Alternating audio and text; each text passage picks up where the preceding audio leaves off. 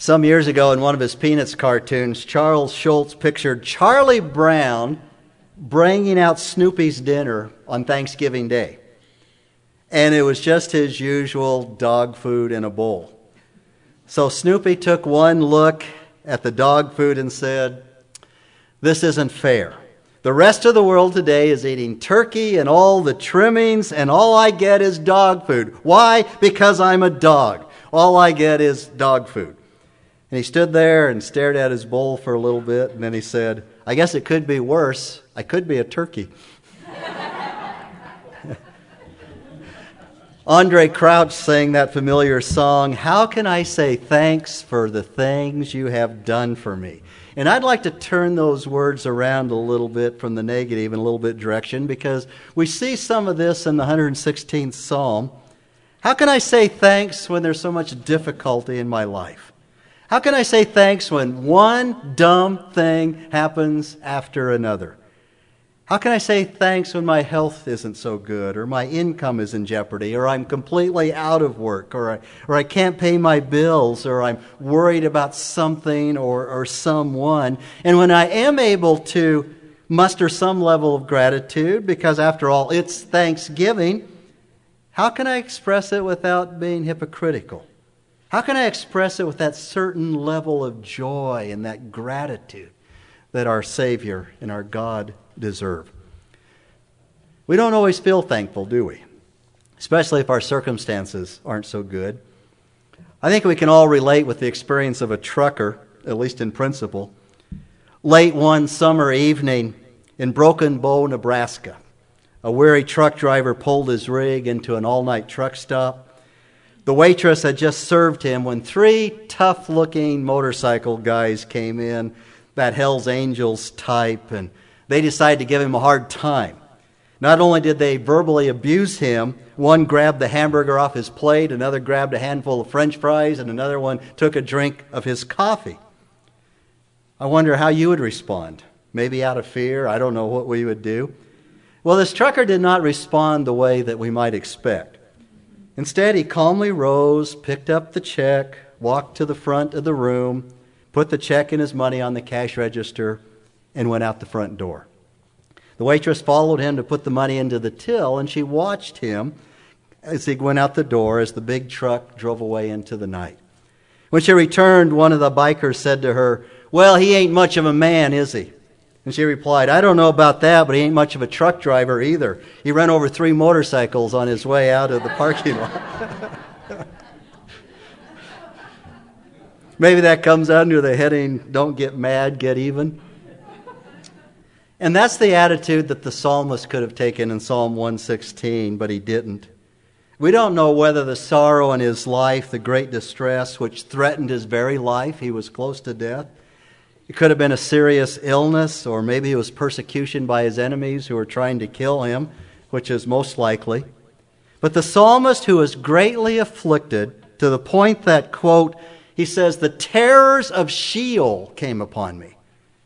He cried out and lashed out to his own alarm that, quote, all men are liars. And he doesn't even listen to the politicians that we have in our country today.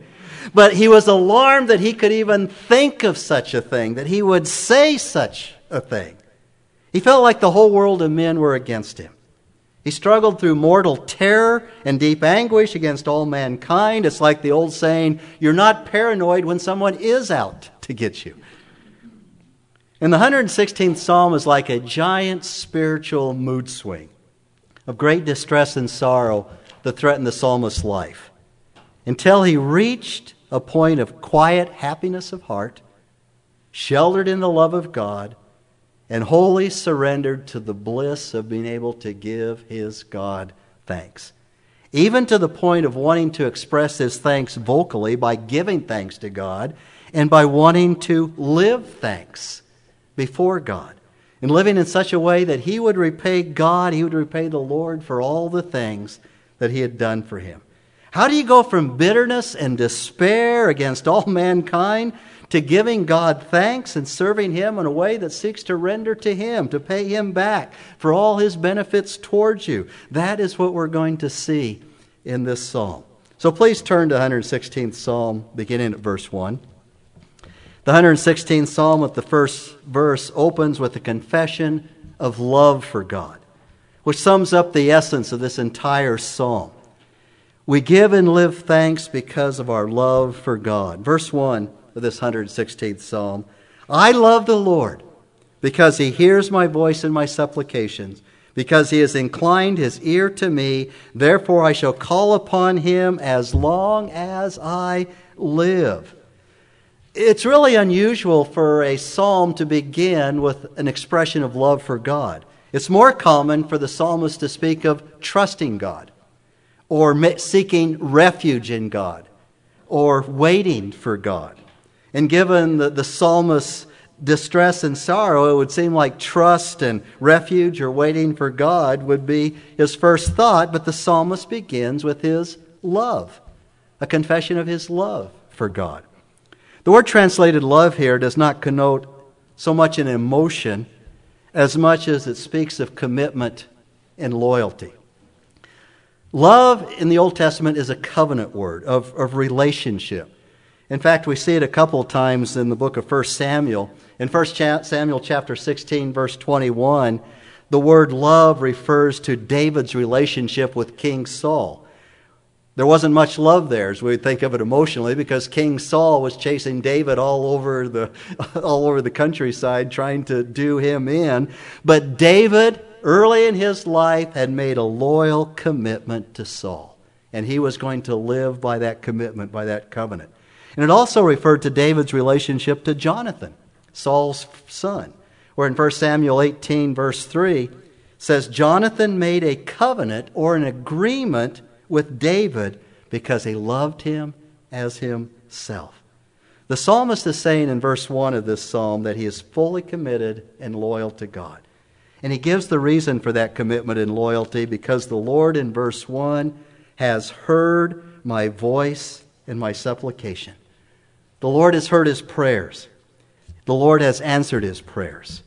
The psalmist shares an intimate communion with God, which fills his heart with the assurance that God answers his prayer. And because of the certitude and assurance, he says in verse 2 Because he has inclined his ear to me, therefore I shall call upon him as long as I live. That is commitment. I will call upon him as long as I live. And then in verses 3 through 11 here, the psalmist fills in the blanks, as it were. He recounts his experience of God in distress and in prayer. And watch how the mood swings in these verses. Verse 3 The cords of death encompassed me, and the terrors of Sheol came upon me. I found distress and sorrow. Then I called upon the name of the Lord. O Lord, I beseech you, save my life. Gracious is the Lord and righteous. Yes, our Lord is compassionate. The Lord preserves the simple. I was brought low, and he saved me. Return to your rest, O my soul, for the Lord has dealt bountifully with you. For you have rescued my soul from death, my eyes from tears, my feet from stumbling. I shall walk before the Lord in the land of the living. I believed when I said, I am greatly afflicted. I said in my alarm, All men are liars. And now in verses 12 through 19, the psalmist is going to show us how he both gave thanks and he lived thanks. His expression of love and commitment and loyalty to God in very tangible ways. First of all, in verses 12 through 14, he's going to show us how to live and give thanks to God through our praise and our testimony. And then in verse 15, how to live and give thanks to God by saying things from God's perspective. And then verses 16 through 19, how to live and give thanks through our service to Him while we still have life. So, first of all, you live and give thanks to God through your praise and testimony of your obedience. In verse 12, the psalmist asks a provocative question What shall I render to the Lord for all his benefits towards me? Literally, it's what shall I return to the Lord for all his benefits towards me? What can I give back to God? What do you give the person who has everything and is everything?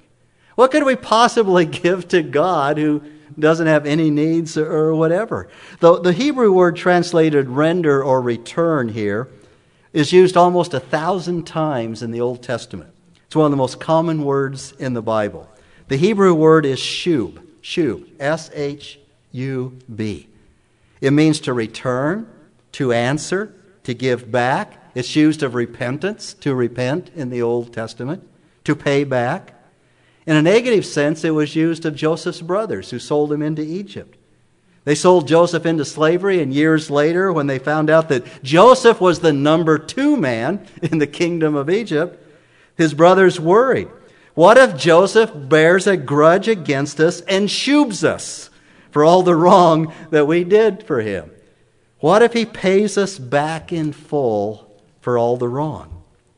And so, of course, Joseph didn't. He forgave them. But Psalm 116, verse 12, could very well be translated what shall I shew to the Lord for all his benefits towards me? What shall I pay back in full to the Lord? And as we're going to see, the psalmist here is sending much more than just a thank you card. More than a thank you card. How often is our worship and our expressions of gratitude to the Lord limited to what we say vocally, or what we sing vocally, or what we pray vocally? Like sending God a thank you card. Now, praise, the sacrifice of our lips, is essential to worship. But in this sense, it's not giving back. And therefore, it does not fully express our devotion and loyalty to God. What shall I render to the Lord? What shall I shub to the Lord for all his benefits towards me? And the psalmist declares three ways in verses 12 through 14. Three very tangible ways. The first way of giving back to the Lord is in verse 13, in the second part or the first part of the verse, I shall lift up the cup of salvation. I shall lift up the cup of salvation. With the cup of salvation, there's a tremendous meaning and depth of insight into this that goes way beyond the psalmist's words here. The cup of salvation in the Old Testament originally referred to what is called the libation offering or the drink offering. According to Exodus chapter 29, verse 30, the drink offering was to be made consisted of very special ingredients, mostly wine, but very fragrant ingredients. And it was offered up with a burning sacrifice. The priest would hold up the cup of these very special ingredients and uh, symbolizing offering it up to God and then he would pour it out on the burning sacrifice and the sizzle and the aroma would be that symbolism of offering it up to God as an acceptable sacrifice, which the Old Testament says, God says it smells great. it, it, was good to his, his nose, as it were. And so it was a picture of complete and total sacrifice to God because it's all poured out. It's all poured out. You might remember in his last days when Paul writes to Timothy, Paul says as he's in that prison cell and he's dying and he's cold, he wants his coat, and he just can't do anything more. He says, I am being poured out as a drink offering. I have given my all in service to God. And the psalmist is saying he'll hold up the cup of salvation, he'll offer it to the Lord in response to God's salvation of him, and then, as a symbol of his love and loyalty and sacrifice to God, he will offer it, offer it all to the Lord in sacrifice. And then the cup of salvation also became associated with the celebration of Passover. Four cups of wine are lifted up at the Passover, the Seder meal, as, we, as it's called today. And the third cup was the cup of salvation the cup that signified God's deliverance of his people from Egypt. The third cup. And it was this third cup that the Lord Jesus Christ lifted up in that upper room with his disciples, and Jesus lifted it up and said, This cup which is poured out for you is the new covenant in my blood. So, how do we offer up? How do we lift up the cup of salvation and give him back to the Lord? Lifting up shows that it's a public proclamation, it's a public testimony. It's letting other people know what the Lord has done and will continue to do for us. That is why at the Lord's Supper, Paul said, when we partake of the Lord's Supper, Paul said, You proclaim the Lord's death until he comes again, because the cup of salvation has been lifted up as a testimony for all to see. In our commitment and loyalty to God, we lift up for everyone to see what it means to have salvation in Jesus Christ. Some time ago, there was a travelogue on TV concerning a group of explorers who were searching in Africa for a vanishing tribe of people. And in the course of their travels, they came across some natives who, for centuries, made their home on the banks of this particular river or stream. Now, that in itself did not cause wonder until they were showed the polluted stream on which they had made their homes on the banks. The stream was filled with dirt and every kind of contamination imaginable.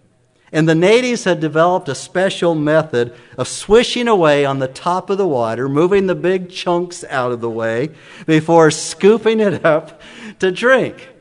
Now, does the food smell good that we smell in the basement? And one of the explorers took his canteen and he poured out a cup of crystal clear water and he handed it to one of the aged women in the tribe, and she had one of those faces that was wrinkled as a prune. She took the cup, she pressed it to her lips, and she didn't put it down until she had drank the whole thing. Then, through an interpreter, she said that she had never dreamed that there was anything in this world as sweet and as wonderful as that. That is what the world is without Christ. They too drink from polluted streams, just swishing the chunks out of the way because they've never known anything better. And when they finally taste the crystal waters of eternal life, they proclaim that never before had they realized that there was anything so sweet and wonderful as Jesus Christ. The old woman was forced to go back to her polluted ways. But thank God, we who are partakers of the living waters of salvation never need to go back. So, the first way of giving back to the Lord is lifting up the cup of salvation. The second way of giving back is to call upon the name of the Lord. Verse 13 of Psalm 16 again. I shall lift up the cup of salvation and call upon the name of the Lord. And in calling upon his name, the psalmist pledges to show faithfulness by completely depending upon the Lord and what he says and what he says to do and how we are supposed to do it. Remember that Jesus said in that upper room with the disciples, he said to them, Apart from me, you can do nothing. But instead of inviting, abiding in the vine, what do we do? How often do we get out there on the limb before we cry out to God and cry out for help in time of need? We honor God and we give back to Him before we ever move out by calling upon his name. The great Civil War General Stonewall Jackson said, I never seal a letter without putting a word of prayer under the seal. I never receive a dispatch from the post without a brief sending of my thoughts upwards. I never meet my troops without a moment's petition on those who go out and those who come in. Everything calls me to prayer. Everything calls me to prayer. At one point, the psalmist David cried out, usually translated in, in the, the modern translations, he said, I am a man of prayer. But the words a man have been added. Literally, what David said, I am prayer. I am prayer. That is my first instinct. That is what, what I do. So, the first way of giving back to the Lord is lifting up the cup of salvation. The second way of giving back is to call upon the name of the Lord. And the third way is in verse 14. I shall pay my vows to the Lord, oh, may it be in the presence of all his people. You know, we don't seem to give much thought to vows these days, except in the case of weddings and testifying in court. And we, we give less thought to vows, I think, when we come to our relationship with the Lord. Now, simply viewed in the Bible, what is a vow? Offering a vow is practicing a kind of credit card act of worship. In other words, a vow is a promise to worship God or to sacrifice in a certain way or to serve Him a certain way, motivated by gratitude for what God has done. And the reason for the delay is that the offerer was not at that moment able to make the offering. You know, in some instances, I, Lord, this is what I'm going to do. As soon as I go to the temple and I worship you, my vow, I'm going to do this. And the psalmist says, Oh, may it be in the presence of, of all his, his people. So it's kind of a credit card act of, of worship when as soon as you have opportunity to, to offer that unto the Lord. But the vow also could be a promise to serve God in a certain way. Whereas a person, you devoted yourself to God for a specific purpose. The Apostle Paul kept such a vow in Acts chapter 18, which he symbolized by not cutting his hair. Now, that sounds a whole lot like what we call the Nazarite vow in the Old Testament, the Nazarite vow of which uh, John the Baptist kept in, in the New Testament. Uh, kind of funny food that he'd eat there, too, but anyway, it was part of the, the Nazarite vow. And since the Lord Jesus said that we are not to swear by anything, but we are to let our yes be yes and our no be no, some say that it's wrong for Christians to take an oath or to make a vow. Now, Jesus was referring to the erroneous view that the Pharisees had, who had turned oath taking and vows into a deception. They would say, well, if you swear by one thing, it counts. If you swear by another thing, it doesn't count. So if you swear by the temple, then it counts. But if you swear by the base of the temple, that doesn't count. It's kind of like crossing your fingers behind your back. It was their way of getting out of the vow. So, what was Jesus saying when he said, Let your yes be yes and your no be no? In other words, he's saying, Keep your vows, keep your commitments. It's a serious thing to renege on a vow that you made before God. And we express our love, our loyalty, and commitment to God by paying our vows that we make to Him. And the psalmist declares twice in the 116th Psalm in verses 14 and 17 that he wants to do it in the presence of all his people. He wants people to be there. Why? Not so they can see him make his vow. He's not like the Pharisee who would blow a trumpet when he give a gift or stand on the busiest street corner in town and uplift in his prayers. He wanted people to know how great his God was. And he would keep his vows. The rubber hits the road when a vow is made public or is perf- performed in public and that's why wedding vows are before God and the congregation. Winston Churchill once attended a formal banquet in London where the dignitaries were asked a very pointed question. They were to go around one at a time and answer this question If you could not be who you are, who would you like to be? And here's Winston Churchill, the man who had saved Europe during, during World War II, literally. So naturally, everybody was curious who would Winston Churchill want to be if he wasn't Winston Churchill and he was seated next to his beloved Clemmy? What would Winston Churchill say? When it finally came to the turn of the old man, Mr. Churchill, the last respondent to the question, he rose and gave his answer. If I could not be who I am, I would most like to be. And he reached down and he took his, hands, his wife's hand, Lady Churchill's second husband. That's a clever way to express your vows and not renege on the vows that you have already taken publicly many years before. Now, verses 15 and 16 of Psalm 116, or at least 15, seem to be a little misplaced. After committing to his vows, the psalmist says in verse 15, Precious in the sight of the Lord is the death of his godly ones. I'm not sure a funeral service goes by that I don't read that or, or reference that. So there's, there's a preciousness in, in uh, coming into God's presence and God welcoming us home for eternity with Him. But that word precious there also has another meaning because it also can be mean costly. Costly. Costly is the death of His godly ones. How costly was it to the Lord?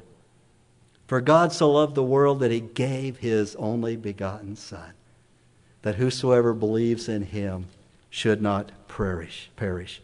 And what Psalm is showing us here that we need to see things from God's perspective.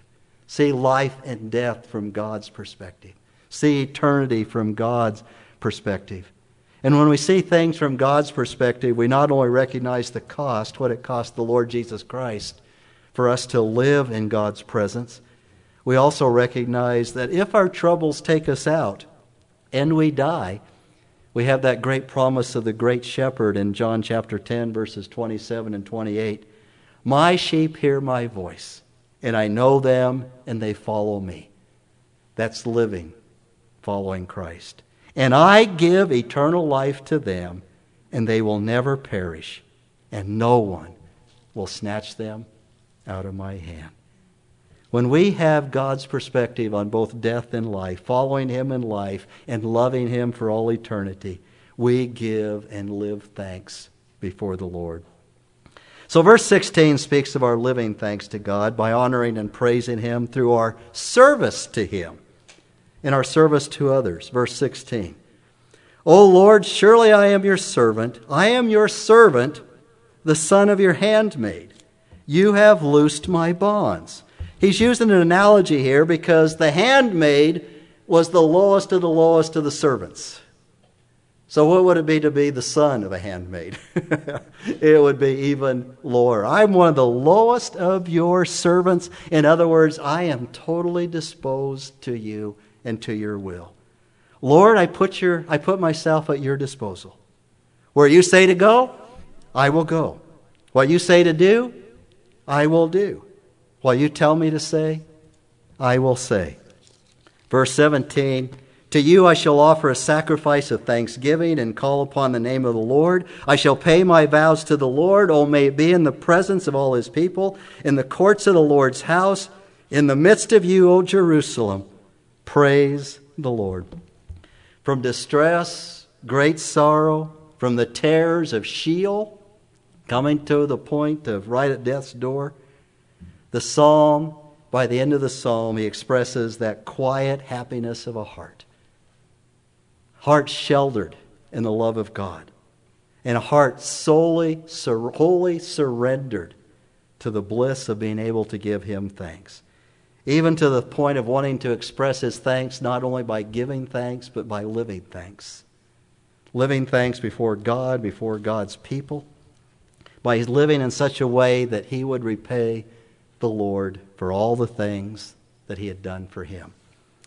I don't know if uh, Andraé Crouch based his familiar song on the 116th Psalm, but his words certainly express the same attitude as the psalmist. Andraé Crouch asked, How can I say thanks for the things you have done for me?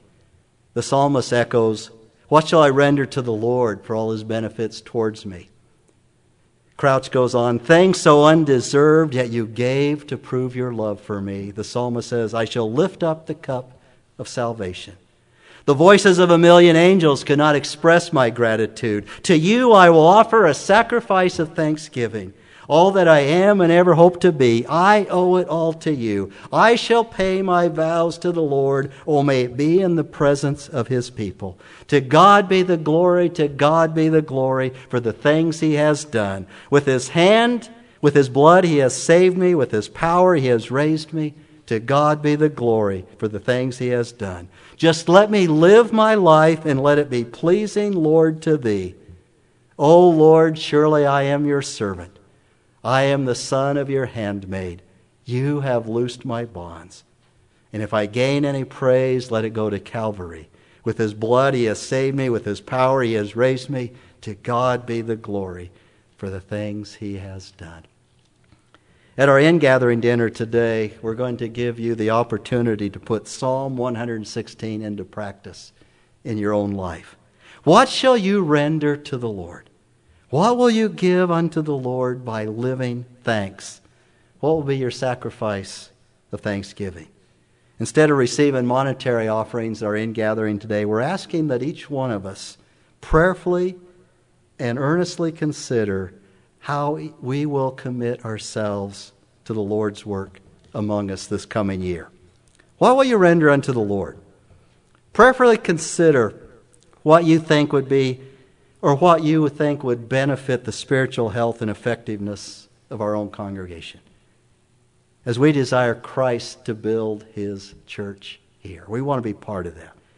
We want to participate with him in bringing people to salvation, in welcoming them into our fellowship and into to, uh, worship with us, of having the privilege and duty of obeying the Master by discipling them and coming alongside them in encouragement. Now, the Lord may be calling you to commit yourself to faithfully and regularly praying for a particular aspect of our body life together. He may be asking you to commit yourself to a particular way of serving Him and serving those in our congregation, a particular ministry in the church. He may be asking you to be intentional and uh, about sharing your faith, of inviting people to come to Him, or or saying to it that certain needs are met in the congregation. I'm just throwing out ideas. Let the Holy Spirit do the hard work. The opportunities are as many as or more than the people who are gathered here this morning. And as the Lord leads you in your commitment, it may be a service or ministry that you'll need to keep prayerfully considering and discuss with others in the fellowship as, as it develops under the Lord's leading. It may be something you'll want to ask someone in the church to partner with you to keep you accountable to your, to your commitment. God already has in mind what the possibilities are that He's going to do in and through us as we obey Him and, and glorify Him. At the end gathering, there will be there are sheets in your bulletin this morning, and there's two copies in there, so you can keep a copy for yourself. You can fill it out, place it in a sealed envelope with your name on the back, the basket. We'll put them in the basket, and uh, it's going to be between you and the Lord from, from that point on, unless you share it with somebody else that, that you want to, either in accountability or, or spiritual support. And the envelopes will be kept in a safe place and returned to you at a later date. So, as we already begin in prayerful consideration of that, Shall we pray? Our Heavenly Father, even now as we come before you and humble ourselves before you in prayer, as your servants who desire that uh, you make known to each one of us who you are and what you want us to do. So we answer the question how can we give back to you for the benefits toward us? How can we live thanks for the things you have done for us, things so undeserved, yet you gave to prove your love for us? And Father, if there's one or more here this morning who hasn't lifted the cup of salvation, who has not received the Lord Jesus Christ for the forgiveness of his or her sin, or one who has gotten away from you and, and how he or she lives or in commitment to you, as your servant. Father, I pray that through your Holy Spirit you would draw that one close to you right now. Bring them into right relationship with you through Jesus Christ our Lord, in whose name we pray. Amen.